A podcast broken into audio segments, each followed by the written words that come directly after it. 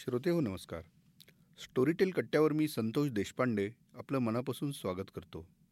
सुमारे नव्वद हजारांवर पुस्तकांचा खजिना असणारं स्टोरीटेल हे केवळ मोबाईल ॲप नव्हे तर बोलक्या पुस्तकांचं एक गजबजलेलं गाव आहे असं म्हटलं तर अतिशोक्ती ठरणार नाही. आपण या गावात यावं इथं रमावं असा आमचा नेहमीच प्रयत्न असतो. आणि स्टोरीटेल कट्ट्यावरच्या गप्पा हे त्यासाठीच एक निमित्त. रसिको आजच्या गप्पा तुमच्या आमच्यासाठी खूप स्पेशल आहेत. जागतिक महिला दिनाच्या सर्वांना शुभेच्छा देत असतानाच त्या अनुषंगाने होणाऱ्या आजच्या कट्ट्यावरील गप्पा आपणा सर्वांना निश्चित आवडतील याची मला खात्री आहे.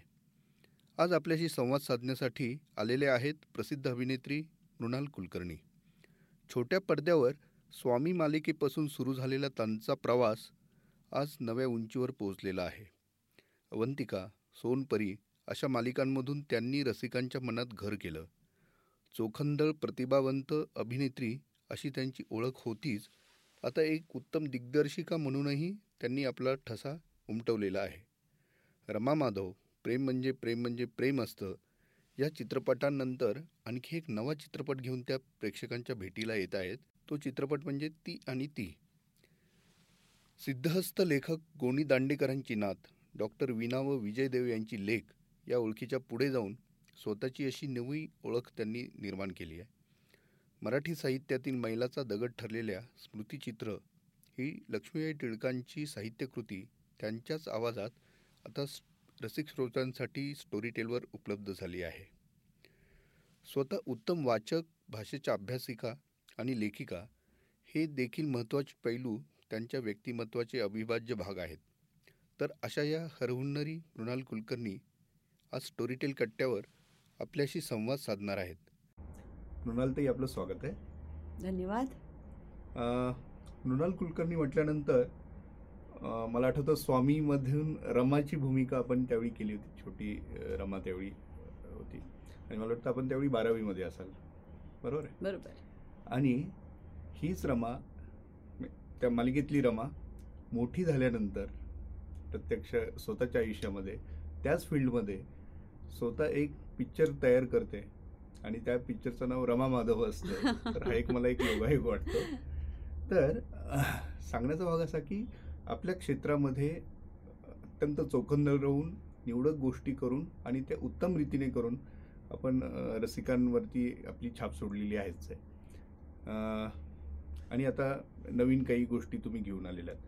ह्या सगळ्यांची उलगड आज आपण ह्या कट्ट्यावरती करणार आहोत. सगळ्यात मला एक सर्वप्रथम एक प्रश्न असा विचारायचा की हे सगळं जमतं कसं? अरे बापरे.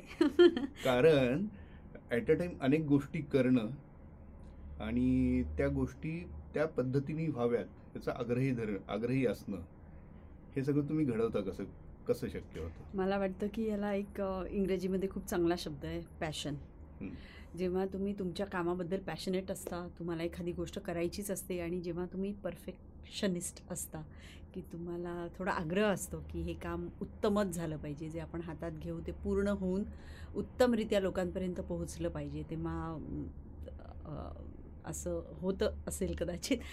बहुतेक कलावंतांचा हाच प्रयत्न असतो की आपापला आपापली भूमिका असेल किंवा दिग्दर्शनाचा प्रयत्न असेल किंवा लेखन असेल काव्य असेल चित्रकला असेल ते परफेक्ट व्हावं. असंच प्रत्येकाची इच्छा असते आणि त्यानुसार कोण किती आग्रही आहे त्याच्यावर ते तसंच जमतं. पण मला नेहमीच असं वाटतं की माणसाला एकतर अनेक गोष्टींमध्ये रस असला पाहिजे. कारण तुम्हाला एखाद्या गोष्टीत करिअर करायचं असलं तरी त्या करिअरनी किंवा त्या व्यवसायाने सुद्धा तुम्हाला ॲक्सेप्ट केलं पाहिजे स्वीकारलं पाहिजे. नाहीतर आपण जर ठरवून बसलो की मला लेखकच व्हायचं आहे आणि मग तुम्ही प्रयत्न करत राहिलात आणि तुम्हाला नाही जमलं किंवा तुम्हाला लोकांनी वाचकांनी तेवढी पसंती नाही दिली तर तुमच्यापाशी अनेक असे ऑप्शन्स ओपन असले पाहिजेत की तुम्ही हेही करू शकता तेही करू शकता तेही करू शकता. आणि अनेक गोष्टीत रस असलेला फारच छान कारण इतर सगळ्या गोष्टी तुम्हाला तुमच्या जे मेन मुख्य व्यवसाय असतो त्याला मदतच करतात. उदाहरणार्थ मला फिरण्याची खूप आवड आहे इतिहासाची खूप आवड आहे वाचनाची खूप आवड आहे संगीताची आवड आहे या सगळ्या माझ्या आवडी मला कुठेतरी चित्रपट बनवताना मदत करतात. आणि शिकून घेण्याची आवड जर असेल तुम्हाला तर इंग्लिशमध्ये म्हणतात ना स्काय इज द लिमिट तुम्हाला कुणीही अडवू शकत नाही. इतक्या गोष्टी आहेत आता शिकायला. आता तर इंटरनेटमुळे जग इतकं जवळ आलेलं आहे की तुमची कोणतीही आवडती गोष्ट तुम्ही सहज साध्य करून घेऊ शकता हवी ती गोष्ट शिकू शकता.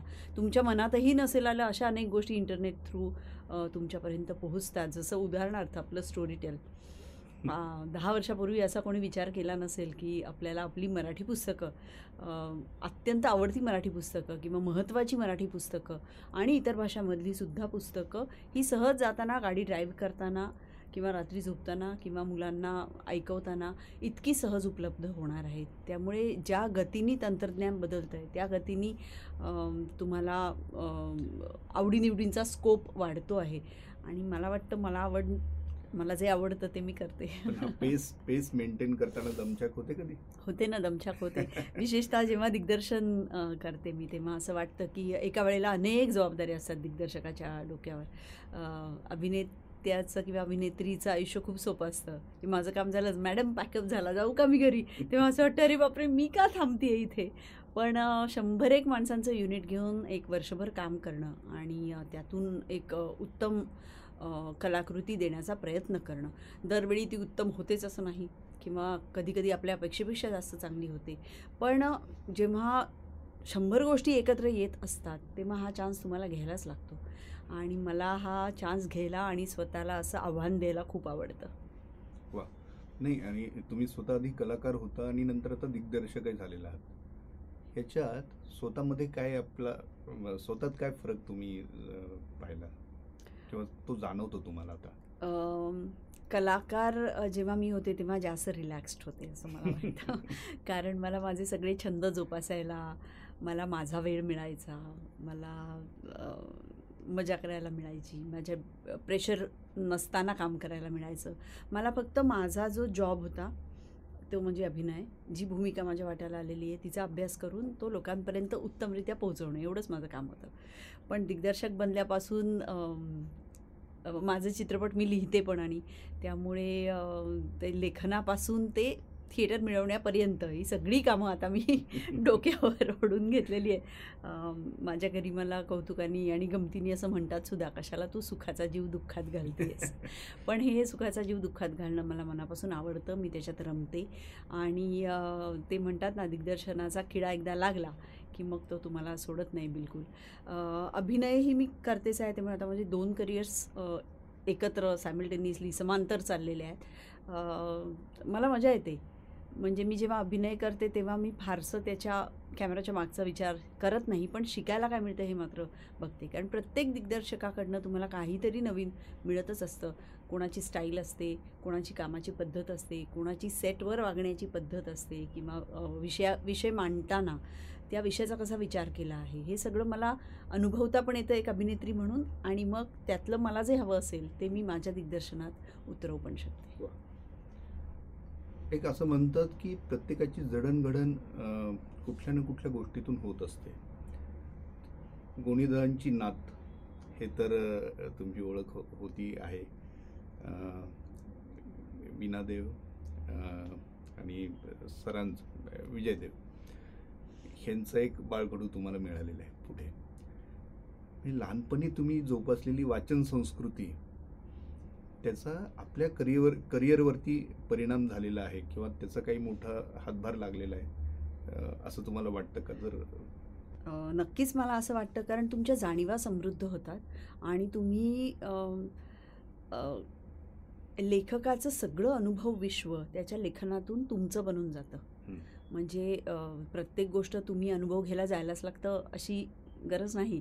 तुम्ही एखादा चित्रपट बघताना तो अनुभव तुमचा होऊन जातो. तसंच लेखकाचं जी समृद्धी असते त्याच्या विचारांची त्याच्या अनुभवांची समृद्धी त्याच्या लेखनातून आपल्यापर्यंत पोहोचते आणि ती तुमची होऊन जाते. त्यामुळे वाचन हे अत्यावश्यक आहे असं मला वाटतं. आणि विशेषत आपल्या भाषेतलं वाचन. कारण ते आपल्याला थेट भिडतं. दुसऱ्या भाषेतलं आपण थोडंसं नाही म्हटलं तरी चाचपडत असतो.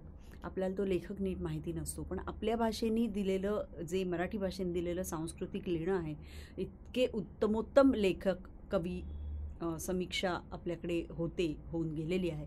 या सगळ्याचा अभ्यास करणं खूप आवश्यक आहे असं मला वाटतं. ते तुमच्या व्यक्तिमत्वात आपोआप दिसतं. ते तुम्हाला मुद्दाम काही आणायची गरज पडत नाही. ते म्हणजे बिंब प्रतिबिंब कसं असतं तसं असतं ते. की जे तुमच्यात आलेलं आहे किंवा जे तुमच्या घरातली जी संस्कृती आहे ते त्याचंच प्रतिबिंब तुम्ही असता. त्यामुळे या संस्कारांशिवाय मी काही नाही असं मला वाटतं. आणि अ, वाचन संस्कृती म्हणाल तर माझा जन्मच एका मोठ्या साहित्यिकाच्या घरात झाला. माझे आई वडील दोघेही प्राध्यापक होते. वाचनाची आवड लागणं स्वाभाविकच होतं. आणि तुमच्या घरातनं तुम्हाला मूल म्हणून जे दिसतं ते कुठेतरी तुमच्या मनामध्ये ठसतं. हं. माझ्या घरात फक्त पुस्तकं होती. आणि त्यामुळे घरात मी वाचणार नाही असं शक्यच नव्हतं. पण माझी जबाबदारी आता कुठे आहे? तर माझी जबाबदारी माझ्या पुढच्या पिढीपर्यंत. हे मराठीचं प्रेम आणि वाचनाचं प्रेम नेणं ही माझी जबाबदारी आहे. आणि मला वाटतं मी आणि माझ्या नवऱ्याने आम्ही ही चांगल्या प्रकारे पार पाडलेली आहे. आमचा मुलगा विराजस आता तिन्ही भाषांमध्ये मराठी हिंदी इंग्लिश याच्यात उत्तम लिहितो.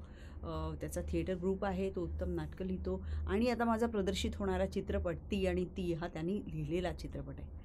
त्यामुळे तुमच्यात कुठेतरी जीन्समधनं येतं आणि तुमचे संस्कार या दोन्हीचा प्रभाव तुमच्या व्यक्तिमत्वावर पडतो.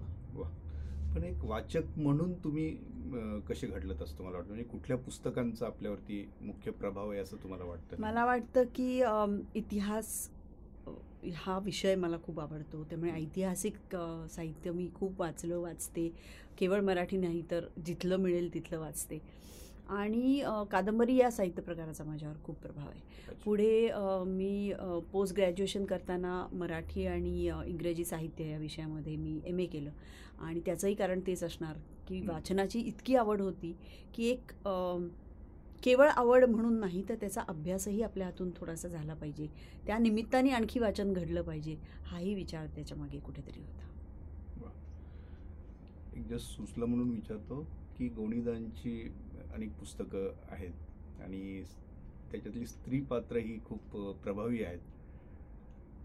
कलाकार म्हणून जेव्हा तुम्ही विचार करता तेव्हा ह्याच्यातली कुठली आजही पात्र रिलेवंट आहेत असं जाणवतं तुम्हाला? मला खूप पात्र यातली रेलेवंट आहेत असं वाटतं. त्याच्या आधी मला एका उपक्रमाबद्दल सांगितलं पाहिजे. आपण नेहमी ओरडतो की मराठी पुस्तकं लोक वाचत नाहीत. लोकांना वाचनाचा कंटाळा आहे मराठी वाचली जात नाही पुस्तकांना खप नाही. आमच्या घरात एवढा मोठा एक लेखक होऊन गेला. आणि माझ्या आजोबांचं गोनी दांडेकरांचं वैशिष्ट्य असं की ते त्यांच्या साहित्यकृतींचं जाहीर वाचन करत असत. माझ्या माहितीनुसार चार्ल्स डिकन्स हा एकमेव लेखक असा होता की तो लिहिलं पुस्तक की लगेच वाचून दाखवायचा. आणि माझे आजोबा अतिशय उत्कृष्ट वाचायचे पुस्तक. मी पण खूप लहान होते पण मी ही ऐकलेली आहेत पुस्तकांचं वाचन. आणि जोपर्यंत मी थोडीशी मोठी झाले तोपर्यंत त्यांच्या काही पुस्तकांचं जाहीर वाचन माझे आईवडील आणि आजोबा असे मिळून करायचे. आणि त्यानंतर त्याच्यामध्ये हळूहळू माझा समावेश झाला माझ्या बहिणीचा समावेश झाला माझ्या नवऱ्याचा समावेश झाला. तो पण थिएटरमधनं आलेला आहे. आणि आता आमचा मुलगा.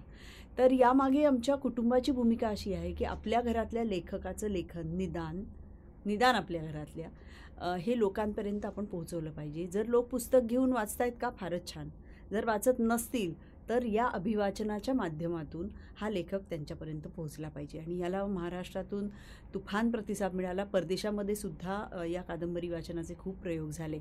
आणि म्हणून मला स्टोरी टेलशी माझं कनेक्शन खूप जास्ती वाटतं की नाही वाचायला वेळ होत किंवा शांतपणे एका ठिकाणी ब प्रवास खूप करतो. अशा वेळेला साहित्याशी फारकत घेण्यापेक्षा त्या साहित्याकडे आपण लोकांना वेगवेगळ्या पद्धतीने कसे आकृष्ट करू याचा विचार स्टोरीटेलनी केला आहे आणि म्हणून मला त्याचं फार विशेष कौतुक वाटतं. नाही अभिवाचनाचं तर मी स्वतः ऐकलेले आहेत आणि तुडुंब गर्दी होती त्याला. हो. आणि एक साहित्य काय असतं आणि ते अंगावरती शहारे कसं आणतं हो. कोणा एकाची भ्रमणगाथा मला आजही आठवतं.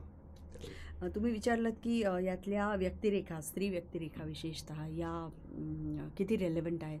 मला वाटतं त्या स्त्री व्यक्तिरेखांचं कदाचित वातावरण बदललं असेल किंवा परिसर बदलला असेल. घटना अर्थातच बदलल्या असेल कारण ती एक कादंबरी प्रत्येक स्त्रीच्या आयुष्यात अनेक घटना घडतात. पण त्यातलं जे स्त्रीत्व आहे किंवा त्या स्त्रीचं जे एक स्वतःला झोकून देणं आहे किंवा एक निर्धार आहे किंवा एक ठामपणा आहे एक सकारात्मकता आहे. ती मात्र अजूनही म्हणजे मग सगळ्यांनाच रिलेट करेल. ज्या स्त्रीला आपल्या आयुष्यात काहीतरी घडवायचं आहे किंवा जी स्त्री विचार करू शकते विचार करते जी आजची स्त्री आहे तिला आपली मुळं नक्कीच त्या व्यक्तिरेखांमध्ये सापडतील. उदाहरणार्थ पडघवलीमधली अंबुवहिनी असेल. ती त्या काळामध्ये किती ठामपणे उभी राहते. स्वतःचं सगळं ते जमीन जुमला आणि स्वतःचं गाव आणि त्यातली जी तिची पाळंमुळं आहेत ती सगळी जपण्यासाठी किती खंबीरपणे उभी राहते. आता मला असं वाटतं की आजच्या समाजाविषयी जर बोलायचं झालं तर कित्येक अशा महिला आहेत की ज्या स्वतःच्या गावासाठी वेगळ्या पद्धतीने पण असंच काम करत आहे कित्येक असे पुरुष आहेत की आपणचं एक तांबडफुटी नावाची ही कादंबरी आहे. त्याच्यामध्ये स्वतःचं गाव विकसित करताय. असे कितीतरी पुरुष आहेत. त्यामुळे आपल्याला आरसा स्त्री मनाचा किंवा पुरुष मनाचा नक्कीच या कादंबऱ्यांमध्ये बघायला मिळेल. अशी अनेक पात्रं आहेत. चांगली आहेत वाईट आहेत. आम्ही कधी कधी विशेष नामं त्या पात्रांची बनवलेली आहेत. विशेष नामांची सामान्य नावं झालेली आहेत की पडघवलीतला तो एकदम व्यंकू वाटतोय बरं का असं आम्ही गमतीने म्हणतो किंवा मृण्मयी. मृण्मयी कादंबरीवरून अनेक लोकांनीच त्यांच्या मुला मुलीची नावं. मृण्मयी ठेवलं. पण मृण्मयी म्हणजे मातीची घडलेली आणि कुठेतरी मीराबाईची तिच्याशी एक कनेक्शन आहे. आणि अशा पद्धतीची स्त्री की जिला स्वत्वाचा साक्षात्कार इतका असामान्यपणे झालेला आहे की तिला हे जगातल्या फालतू गोष्टींमध्ये काही इंटरेस्टच नाही आहे अशारीर भावना तिच्या इतक्या तीव्र झालेल्या आहे अ, कामाने झपाटलेल्या अनेक बायकांमध्ये मला हा गुण दिसतो. हे खरोखर थक्क करणारी पात्र आहेत ही आणि तुम्ही म्हणता तसं हे रिलेव रिलेव्हन्स हा आपल्या मान्यावरती पण असतो. अगदीच असतो. आणि डोळे उघडे ठेवले तर अनेक पात्र जसं तुम्ही आता सांगितलं तसं आपल्या आसपास वावरत आहेत असं नक्कीच तुम्हाला वाटत हो. असेल. स्टोरी टेलसाठी आपण नुकतीच एक छान कादंबरी समोर आणलेली आहे. स्मृतिचित्रे आता आठ मार्चला जागतिक महिला दिन आहे. त्याच्या पूर्वसंध्येला हे पुस्तक वाचकांसाठी श्रोत्यांसाठी आलेलं आहे. लक्ष्मीबाई टिळकांचं हे पुस्तक म्हणजे मराठीतला एक महिलाचा दगड. हा अनुभव हे पुस्तक वाचकांसमोर श्रोत्यांसाठी समोर आणताना एक कलाकार म्हणून ते आव्हान तुम्ही स्वीकारलं पेललं. हा पूर्ण प्रवास कसा होता एक? तो एक अनुभव तुम्ही सांगा. आठ मार्च हा जागतिक महिला दिन म्हणून ओळखला जातो आणि मला खूप आनंद होतो माझं भाग्य आहे की स्टोरीटेलसाठी स्मृतिचित्र हे मराठीतलं लक्ष्मीबाई टिळकांचं लक्ष्मीबाई टिळकांचं आत्मचरित्रपर जे लेखन आहे ते स्टोरीटेलच्या वाचकांपर्यंत पोहोचवण्याची जबाबदारी माझ्यावर टाकली गेली आणि मी ती आनंदाने घेतली. खरं तर मी उडीच मारली. कारण मी मराठी साहित्याची अभ्यासक आहे. मी एम ए केले मराठी साहित्यात आणि तिथे आम्हाला शिकायला होतं स्मृतिचित्र. आणि विजया मेहता यांनी स्वतः एक अभिनेत्री म्हणून स्मृतिचित्र जे सादर केलं दूरचित्रवाणीसाठी तेही मी बघितलं होतं. त्यामुळे ते सतत मनात घर करून होतं. इतकी साधी सोपी सरळ भाषा आणि इतकं प्रभावी वातावरण निर्मिती करणारं हे लेखन आहे की ते प्रेक्षकांना वाचकांना खूप जवळचं वाटतं. मराठी साहित्याचा जर आपण अभ्यास केला तर त्याच्यामध्ये मैलाचा दगड म्हटला जातो हे आत्मचरित्रपर लेखन. त्याच्यातून त्या काळच्या सामाजिक चालीरीती परंपरा वागणं बोलणं आणि उत्कृष्ट अशी व्यक्तिचित्र छोटी छोटी छोटी छोटी अनेक व्यक्तिचित्र या स्मृतिचित्रमधून मला तुमच्यापर्यंत आणता आली. मला याचा इतका विलक्षण आनंद होतो आहे. आज आपण ज्या गोष्टींचा खूप बाऊ करतो त्या गोष्टी तेव्हाच्या सामाजिक परिस्थितीत किती सामान्य होत्या आणि किती सहजतेने स्वीकारलेल्या होत्या याचा एक उत्तम अनुभव मला हे वाचन करताना आला. बालकवी त्र्यंबक बापूजी ठोंबरे म्हणून आपण ज्यांना ओळखतो यांचं जे व्यक्तिचित्र याच्यातून उभं राहिलेलं आहे ते तर केवळ अवर्णनीय आहे. इतकी साधी सोपी प्रासादिक भाषा आणि वाचकांशी गप्पा मारल्यासारखं लेखन हे किती अवघड आहे याची मला एक किंचित लेखक म्हणून जाण आहे. अनेकदा आपण बोलतो वेगळं आणि लिहायला लागलो की खूप बोजड लिहितो खूप अवजड शब्द वापरतो. पण प्रत्येक लेखक बनू पाहणाऱ्या माणसांनी स्मृतिचित्र आवर्जून ऐकलं पाहिजे जमलं तर वाचलं पाहिजे याचं कारण त्याची भाषा आणि अत्यंत अर्थवाही पण सोपं असं लिखाण. लक्ष्मीबाई टिळक यांनी काय प्रेरणेने हे लिखाण केलं? मला माहिती नाही खरं तर ते त्यांच्या आयुष्यातल्या आठवणी आहेत. आत्मचरित्र वगैरे असं काही ठरवून त्यांनी लिहिलं नाही पण आपोआप इतकं सुंदर गोड आत्मचरित्राचं रूप त्या पुस्तकाला आलेलं आहे. जेव्हा त्या लेडीज हॉस्टेलच्या रेक्टर बनल्या तेव्हा मुलींना घेऊन एकदा समुद्रावर गेल्या आणि तिथे त्या मुली पाण्यात बुडण्याचा जो प्रसंग आहे तो खरोखरच अंगावर आजही काटा आणणारा प्रसंग आहे. यातल्या कविता कविता ही खूप गमतीच्या आहेत वेगळ्या आहेत. एक भाषेचं स्वरूप तेव्हाच आपल्याला कळतं. माणसा माणसांमधले संबंध फार गमतीशीर आहेत. त्यांच्या सासऱ्यांचं व्यक्तिचित्र याच्यातलं एक अतिशय गमतीचं व्यक्तिचित्र आहे. आणि कोणतीही भाड भीडभाड न ठेवता लक्ष्मीबाईंनी हे लिखाण केलेलं आहे. मला खूप आनंद होतो की स्टोरी डेलच्या माध्यमातून हे मी पहिलं पुस्तक घेऊन तुमच्यासमोर येते आहे. जे माझ्या हृदयाच्या खूप जवळचं आहे. आणि जे वाचायला तुमच्यासाठी वाचायला मला खूप मजा आली. मग तुम्ही एक उल्लेख केलात की वाचन संस्कृती बदलते आहे किंवा वाचन कमी होतं आहे असं आणि त्यासाठी आपण हेतुपुरस्सर काही प्रयत्न केले पाहिजेत. तोच धागा पुढं घेऊन मी एक असं विचारतो की स्त्री शिक्षण स्त्री स्त्री साहित्य स्त्रीवादी साहित्य हे जर आता लक्षात घेतलं तर त्याच्याही आता तुम्ही स्मृ स्मृतिचित्रे वाचलेलं आहे. तर पूर्वीचं आताचं आणि भविष्यातलं ह्याच्यात काही ट्रेंड तुम्हाला दिसतोय?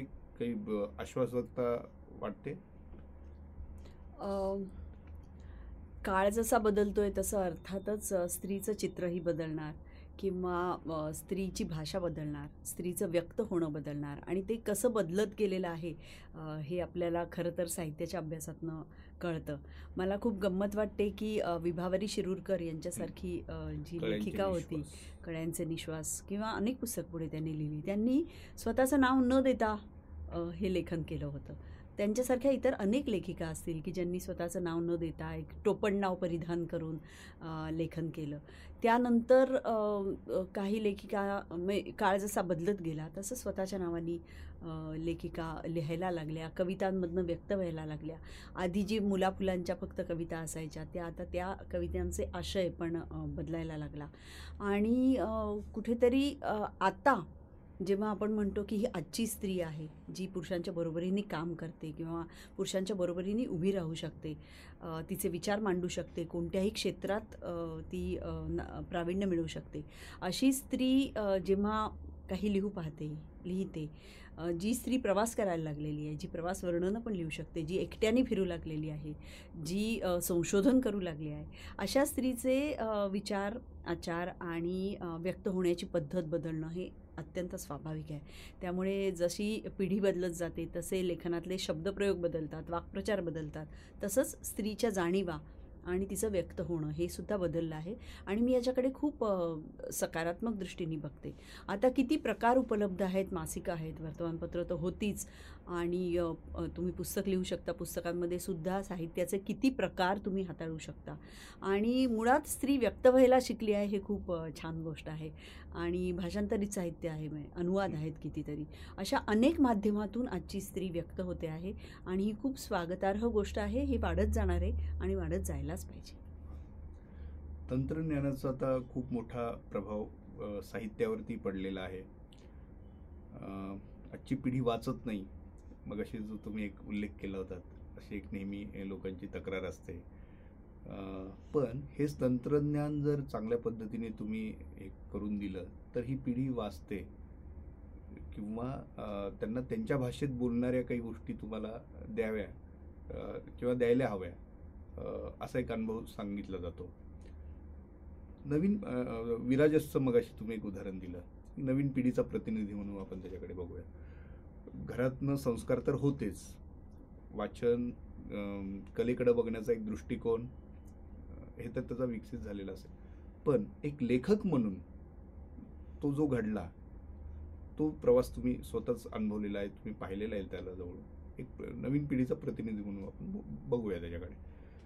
हे सगळं पाहताना तुम्हाला एक काय वाटतं की हे नवीन पिढींचा कल इथून पुढे कशा पद्धतीने विकसित होत जाणार आहे? साहित्याशी संबंधित. मला वाटतं की आता तंत्रज्ञानाचा तुम्ही उल्लेख केला त्या तंत्रज्ञानामुळे व्हॉट्सॲप असेल ट्विटर असेल किंवा इंस्टाग्राम असेल फेसबुक असेल या सगळ्यातून प्रत्येकाला व्यक्त व्हायचं आहे जसं व्हॉट्सॲपवर अनेक गोष्टी नुसत्याच पुढे पाठवल्या जातात. त्यापेक्षा वेगळं इतर माध्यमांवर घडतं. अनेकदा दोन ओळी का होईना पण स्वतःच्या मांडायच्या असतात. मला काय वाटतं ते बोलायचं असतं. ही एक खूप चांगली गोष्ट आहे असं मला वाटतं. त्यातला ट्रोलिंग हा भाग सोडला तर त्याच्याकडे आपण सकारात्मकतेने बघितलं पाहिजे. निदान व्यक्त व्हायला शिकतायत माणसं. अशा वेळेला आपली जबाबदारी कुठे असते? ज्यांचा अभ्यास आहे भाषेचा किंवा ज्यांचा आग्रह आहे भाषा समृद्धीसाठी किंवा भाषा भाषेचा प्रसार होण्यासाठी तर मला वाटतं सगळ्यात मोठी जबाबदारी पालकांची आहे. कारण वाचणारे पालक असतील तर त्यांची मुलं वाचायला शिकतील. तुमच्या घरात पुस्तकं असतील तर मुलं पुस्तकं विकत घेतील. जर तुम्ही ऐकत असाल जरी चांगलं मराठी तरीही चांगलं मराठी तुमच्या मुलांपर्यंत तुम्हाला पोहोचवता येईल. माझा भाषाशास्त्र हा अभ्यासाचा विषय होता एम ए मी केलं तेव्हा. आणि त्याच्यात असं म्हटलं होतं की आपण जर नीट निरीक्षण केलं तर नित्य व्यवहारामध्ये फार कमी शब्द आपण वापरतो. म्हणजे प्रत्येकाची अशी एक प्रत्येकाचा असा एक शब्दसंग्रह असतो प्रत्येक व्यक्तीचा. त्या शब्दसंग्रहामध्ये किती शब्द असतील? तर अर्थातच ज्ञानेश्वरीतला एकही शब्द आपण कधीच वापरत नाही. किंवा अभंगवाणीतला एकही शब्द आपला वापरला जात नाही. तर आपली आपली आपल्या व्यवसायाला धरून आपल्या कुटुंबातल्या स्थानाला धरून एक भाषा असते. आणि त्या त्या कुटुंबात साधारणतः तेवढीच भाषा आणि तीच तीच भाषा. पुन्हा पुन्हा वापरली जाते. उदाहरणार्थ सकाळी उठलास का रे? हे वाक्य आपल्या घरात रोज वापरलं जातं. त्यातला उठलास का रे? हे तिन्ही शब्द आपण वापरतो. किंवा गजर लाव. किंवा दूधवाला आला का? सो हे दैनंदिन व्यवहारातले जे शब्द आहेत तेवढीच आपली तेवढीच तेवढाच आपला शब्दसंग्रह मर्यादित असतो. मग तो कधी वाढतो? तर आपण वाचन करतो आणि त्यातले काही शब्द आग्रहपूर्वक वापरतो तेव्हा. मी नेहमी लोकांना असा प्रश्न विचारते की आई आणि बाबा हे दोन शब्द इतके प्रचलित असताना आपण मम्मी आणि पप्पा हे का म्हणायला लागलो. आणि कसं म्हणायला लागलो? आज कित्येक घरांमध्ये उगाच मम्मी आणि पप्पा म्हणतात. खरं तर ते आईबाबाच आहेत. भावना त्याच आहेत. फक्त आपण त्यांना नावं वेगळी दिली. तर अशी हळूहळू आपण जर शब्दांचं म्हणजे मराठी शब्द हळूच बा बाजूला काढून जर त्या जागी इंग्रजी शब्द आणले तर मराठी भाषा कशी टिकणार आहे? हळूहळू सगळ्यालाच आपण टी व्हीला दूरचित्रवाणी संच म्हणणार नाही आहोत. म्हणजे ते आता व्यवहारातलं झालं. पण आईबाबांना आई बाबा म्हणूच शकतो आपण. हे खूप छोट्या छोट्या गोष्टी पण हे आग्रहपूर्वक जर आपण करू शकलो तर मग मराठी भाषा टिकेल. नाही तर थोड्याच दिवसामध्ये फार कमी शब्दसंग्रह राहील मराठीमध्ये की जो वापरला जातो. आणि जसं आता आपण प्राकृत वाचायचा प्रयत्न केला. किंवा ज्ञानेश्वरी वाचायचा प्रयत्न केला तर आपल्याला अडतात खूप शब्द. कारण ते वापरले नाही गेले. पण जर वापरले गेले जे सोपे शब्द आहेत आणि जे आत्ता आत्तापर्यंत आपण वापरत होतो तर ते आग्रहपूर्वक वापरले पाहिजेत निदान ते तरी टिकवले पाहिजेत असं मला अगदी आग्रहाने म्हणावं असं वाटतं.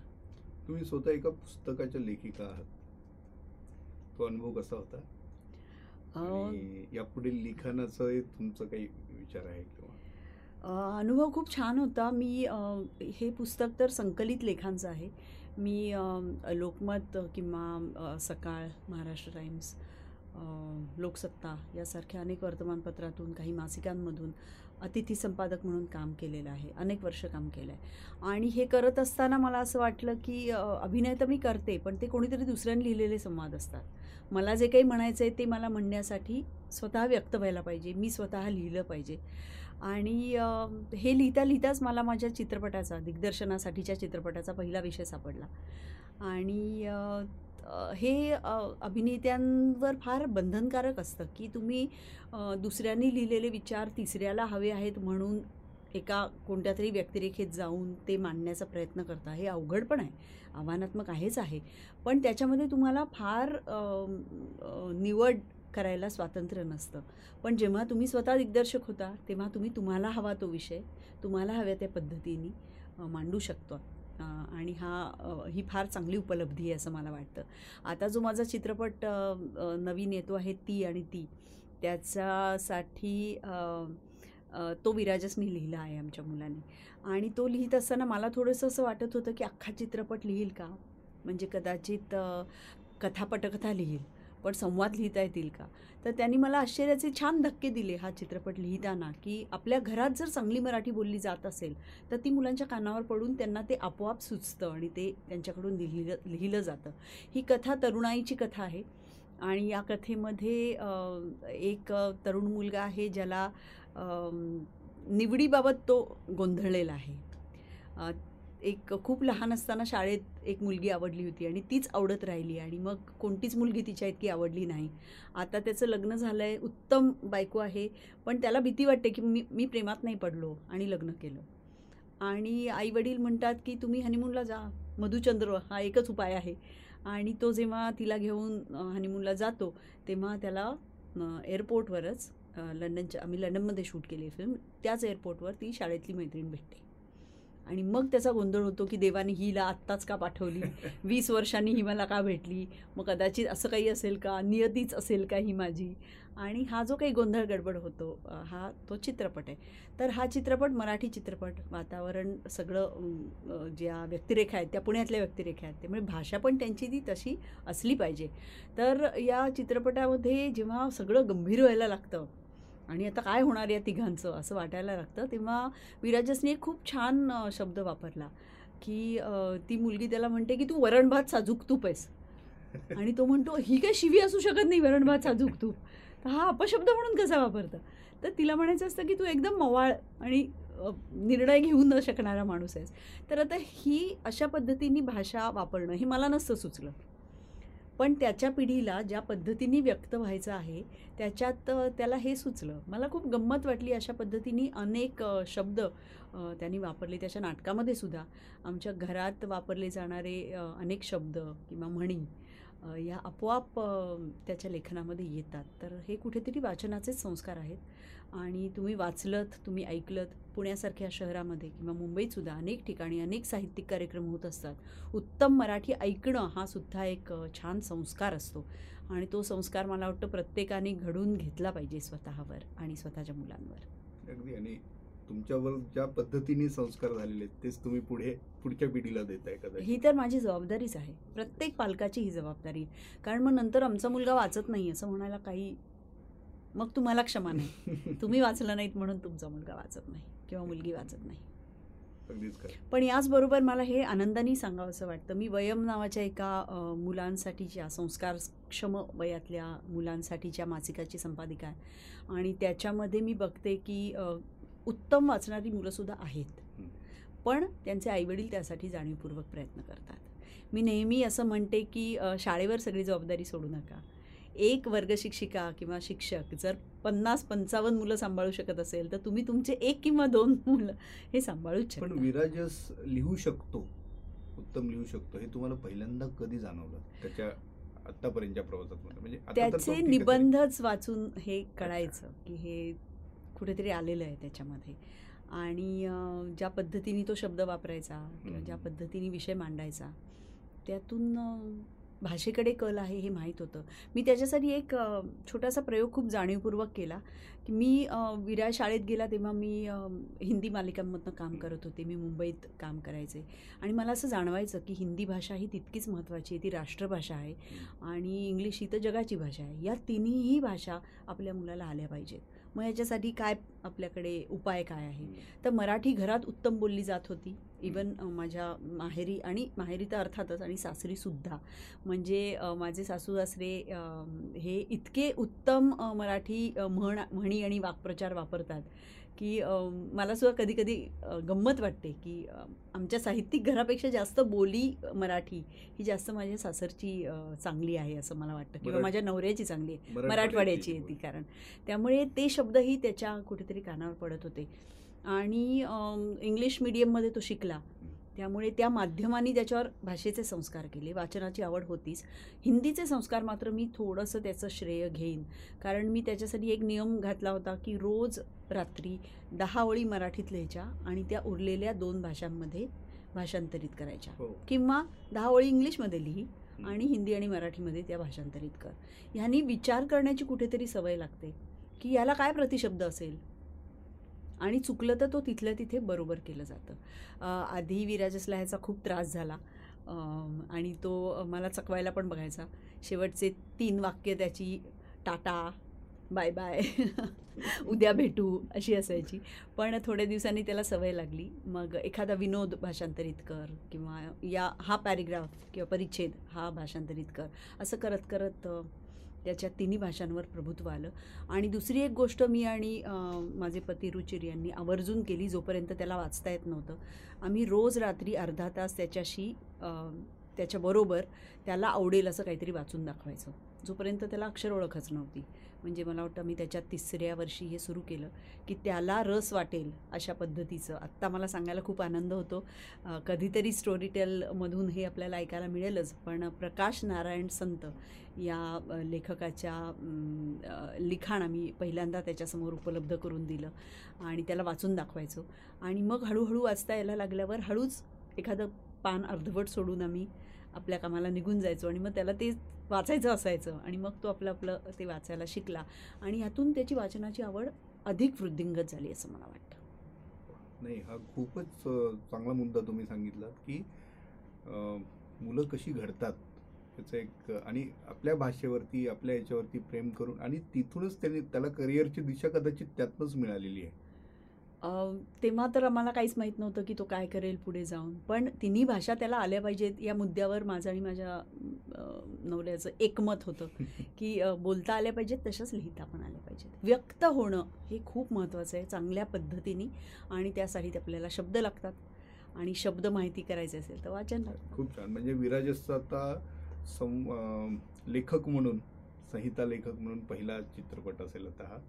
ती आणि ती. पण त्याचं नाटक सहावं आत्ता आलंय. अच्छा. आणि पहिली तीन नाटकं इंग्लिशमध्ये होती. काय सांगताय? नंतरचं नाटक हिंदीत होतं. आणि मग सांगताय? आत्ताची दोन मराठी. खूप अच्छा तर अं, हा त्याचा पहिला मराठी अं, चित्रपट.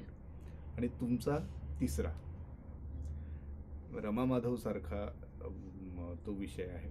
त्यानंतर त्याच्या पूर्वीचा प्रेम म्हणजे प्रेम प्रेम असतं. म्हणजे प्रेम म्हणजे. आणि हा तिन्हीची कल्पना पू- त्याची थीम पूर्ण वेगळी आणि त्याचं कॅरेक्टरायझेशनही वेगळं थीम वेगळी मांडणी वेगळी आणि दिग्दर्शनही वेगळं. त्याच्यामुळे यापुढेही सर्वांना आता उत्सुकता आहेच आहे ती आणि तीच. आणि आत्ता तुम्ही जे काही सांगितलं त्यामुळे आत्ताच्या आत्ता जाऊन बसावं असं पाहावं वाटतो मी पण थोडंसं मला वाटतं शुक्रवारपर्यंत वाट पाहावी लागेल. शुक्रवारपर्यंत वाट बघायला लागेल पण आमची गाणी आता बाहेर आलेली आहेत. त्यामुळे तुम्ही गाणी बघू शकता. या चित्रपटाचा ट्रेलर ज्याला म्हणतात. तो त्याचं एक संक्षिप्त तीन मिनटाचं रूप तुम्हाला बघायला मिळेल ते दिसेल तुम्हाला. ऐकू पण येईल आणि त्यात अ, वरण भात साजूक तूप असं पण म्हटलेलं तुम्हाला दिसेल. हा एक हलका फुलका सिनेमा आहे. माझे पहिले दोन्ही चित्रपट हे थोडेसे एक सामाजिक होता आणि दुसरा ऐतिहासिक होता. हे थोडेसे मॅच्युअर्ड जास्ती होते. पण महाराष्ट्रातला प्रेक्षक हा सर्व तऱ्हेचा प्रेक्षक आहे.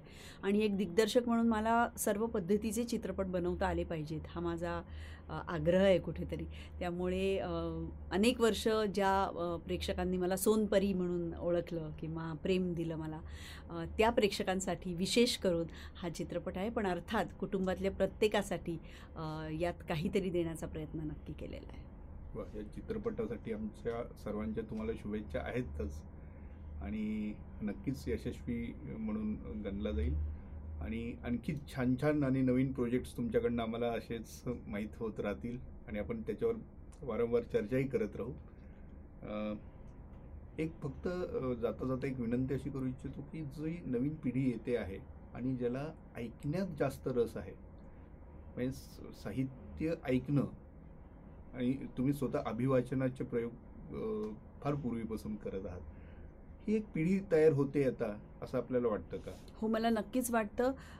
या थोड्याशा यापूर्वीची जी पिढी होती त्या पिढीला आपण असं म्हणत होतो की हातातच पुस्तक घेऊन वाचलं पाहिजे असं नाही. तुम्ही तुमच्या कम्प्युटरवर वाचू शकता आयपॅडवर वाचू शकता मोबाईलवर वाचू शकता. आणि आता त्याहीपेक्षा सोपं करून आम्ही तुमच्यापर्यंत हे साहित्य आणतो आहोत की तुम्ही फक्त इयर इयरप्लग्स घालायचे आहेत आणि तुम्ही तुम्हाला आवडणारं पुस्तक निवडायचं आहे.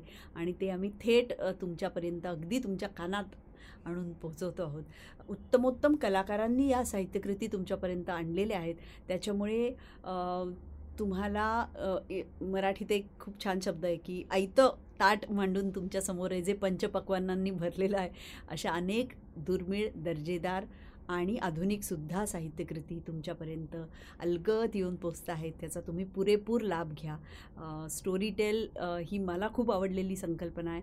म्हणजे खरोखरच जेव्हा मी प्रवास करत असेन आणि जेव्हा मी वाचू शकतच नाही आहे किंवा रात्री झोपताना किंवा कुटुंबाबरोबर बसून ऐकताना मला स्टोरी टेलचा खूप उपयोग होतो. मला आधार वाटतो आणि आनंदही होतो की माझ्या मराठी भाषेसाठी मला काहीतरी करता येतं आहे इथे एक वाचक म्हणून आणि इतर वेळी श्रोती म्हणून सुद्धा. तर मृणालताई आज आपल्याशी संवाद साधून अत्यंत तृप्त पावलो आम्ही. अरे बाबा कारण नवीन माहिती मिळणं आणि प्रत्येक संवादातून अनेक गोष्टी उलगडत जातात. तुम्ही आत्तापर्यंतचा प्रवास खूप छान शब्दात सांगितलात स्त्री साहित्य असेल गुणिदांच्या आठवणी काही तुम्ही सांगितलेल्या आहेत त्यांच्या कॅरेक्टर्स सांगितलेलं आहे आणि सगळ्यात महत्त्वाचे स्मृतिचित्रेबद्दल हे सांगितलं आहे. त्याही पलीकडे जाऊन तुम्ही एक कलाकार म्हणून प्रत्येक गोष्टींकडे कसं पाहता साहित्याशी आणि कलेची किती नाळ जुळलेली आहे हे सगळं आजच्या संवादातून आमच्या प्रेक्षकांना समजलेलं आहे. मृणालताई तुम्ही वेळात वेळ काढून आज इथे आलात. त्याबद्दल आपलं मनपूर्वक आभार. धन्यवाद. स्टोरी टेलशी असलेलं माझं नातं असंच टिकून राहू देत ते वृद्धिंगत होऊ देत. मी स्मृतिचित्राचं वाचन केलं आहे आणि माझे आजोबा गोनी दांडेकर यांच्या पाच कादंबऱ्या तुमच्या भेटीला आलेल्या आहेत. पुढच्या पाच तयार होत आहेत. त्यामुळे माझ्या आजोबांचं संपूर्ण साहित्य स्टोरी टेलवर लवकरच उपलब्ध होणार आहे. गोनी दांडेकर या एका अत्यंत लोकप्रिय आणि उत्कृष्ट साहित्य मूल्य असलेल्या लेखकाचं साहित्य तुमच्या भेटीला येतं आहे. आणि माझं स्मृतिचित्र लक्ष्मीबाई टिळक यांच्या आयुष्यातल्या आठवणी हे पुस्तक आठ मार्च म्हणजे विमेन्स डे आंतरराष्ट्रीय स्त्री दिवस असं ज्याला म्हणू शकतो त्या दिवशी प्रकाशित होतं आहे स्टोरी टेलवर आवर्जून ऐका आणि मला कळवा कसं वाटलं.